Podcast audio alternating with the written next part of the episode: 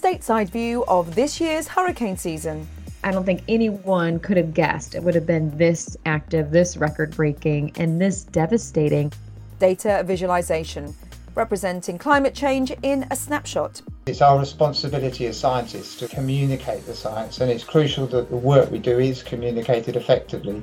The weekend looms. More wind and rain? The isobars will be fairly close together, particularly for northern Scotland. It's Friday, the 20th of November, and you're listening to Weather Snap from the Met Office.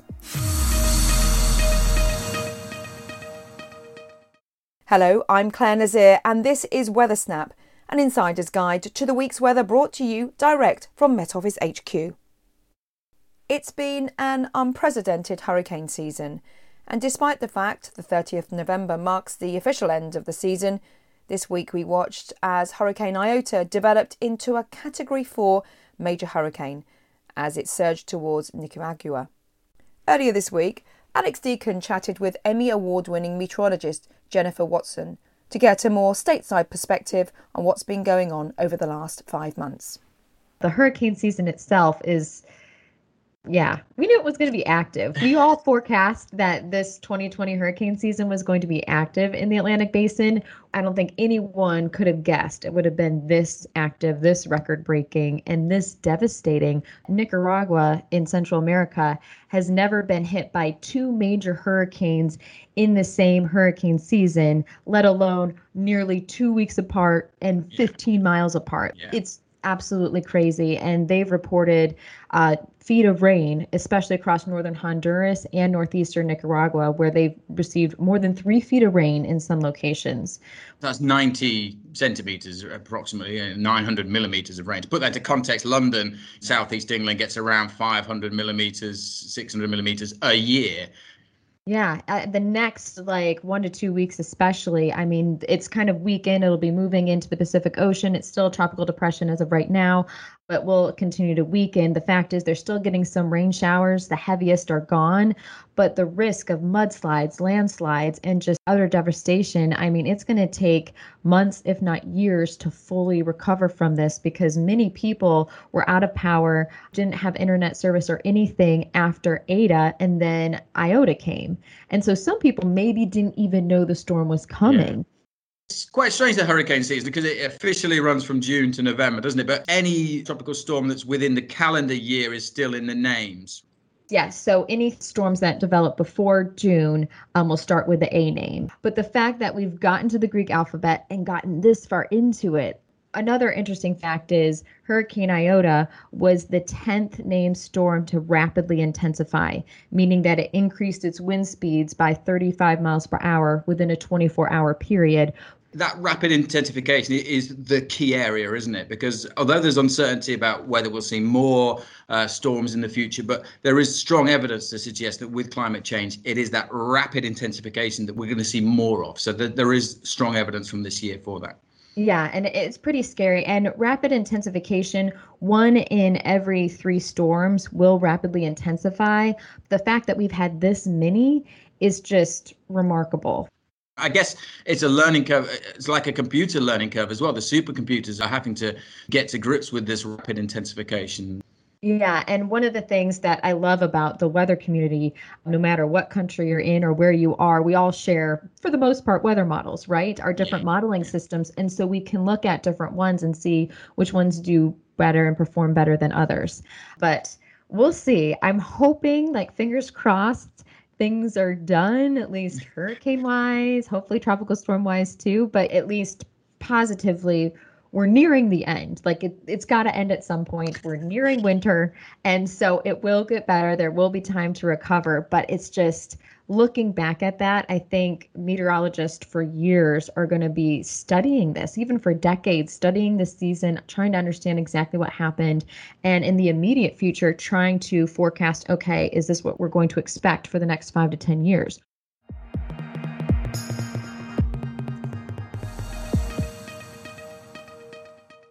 The science of climate involves tens, hundreds, if not thousands of years worth of data, covering everything from air temperature to soil moisture.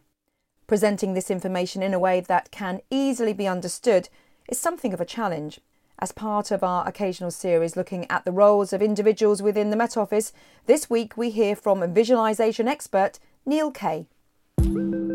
My name's Neil Kaye, and I'm a scientific software engineer at the Met Office. What that actually means is that I create and design data visualizations and maps and graphs. So I did a geography degree, and this has been very useful in my career at the Met Office because virtually all the data we use has a spatial element. It's something that is in a place. My work creating maps, graphs, and animations helps people understand the science by telling the data as a story and hopefully engaging them to find out more about the core science. The requirements for a visualization that I make for the general public are slightly different from ones that might be made for a scientific audience in that the information may need to be simplified so it's easier to understand. However, the underlying science still needs to be communicated truthfully and effectively. The reason that we need to inform and share our data is it's our responsibility as scientists to communicate the science, and it's crucial that the work we do is communicated effectively or it is more likely to be ignored or denied. Choosing the format is often dependent on the data, but I often try and pare back to the basic and label the data directly so people can avoid looking back and forth to a key or legend. Some of the pitfalls and mistakes the Met Office and other companies have made in presenting data is trying to include too many unnecessary colours and trying to fit too much onto one graph also using units that are understandable to the general public. For example, not displaying temperatures in Kelvin so that an average summer day in Britain is 290 degrees, which is meaningless for most people. Effective visualization is very powerful.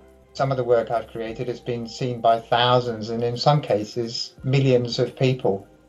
Because of the massive reach that some of my visualizations have, I have a great responsibility to ensure that they are correct and they represent the data effectively.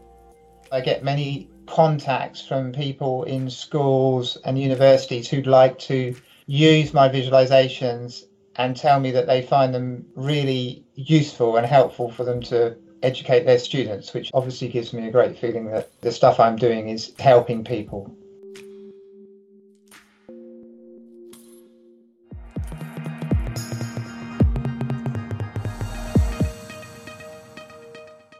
It's been a wet and windy week, but any high pressure on the horizon? Here's Aidan McGivern.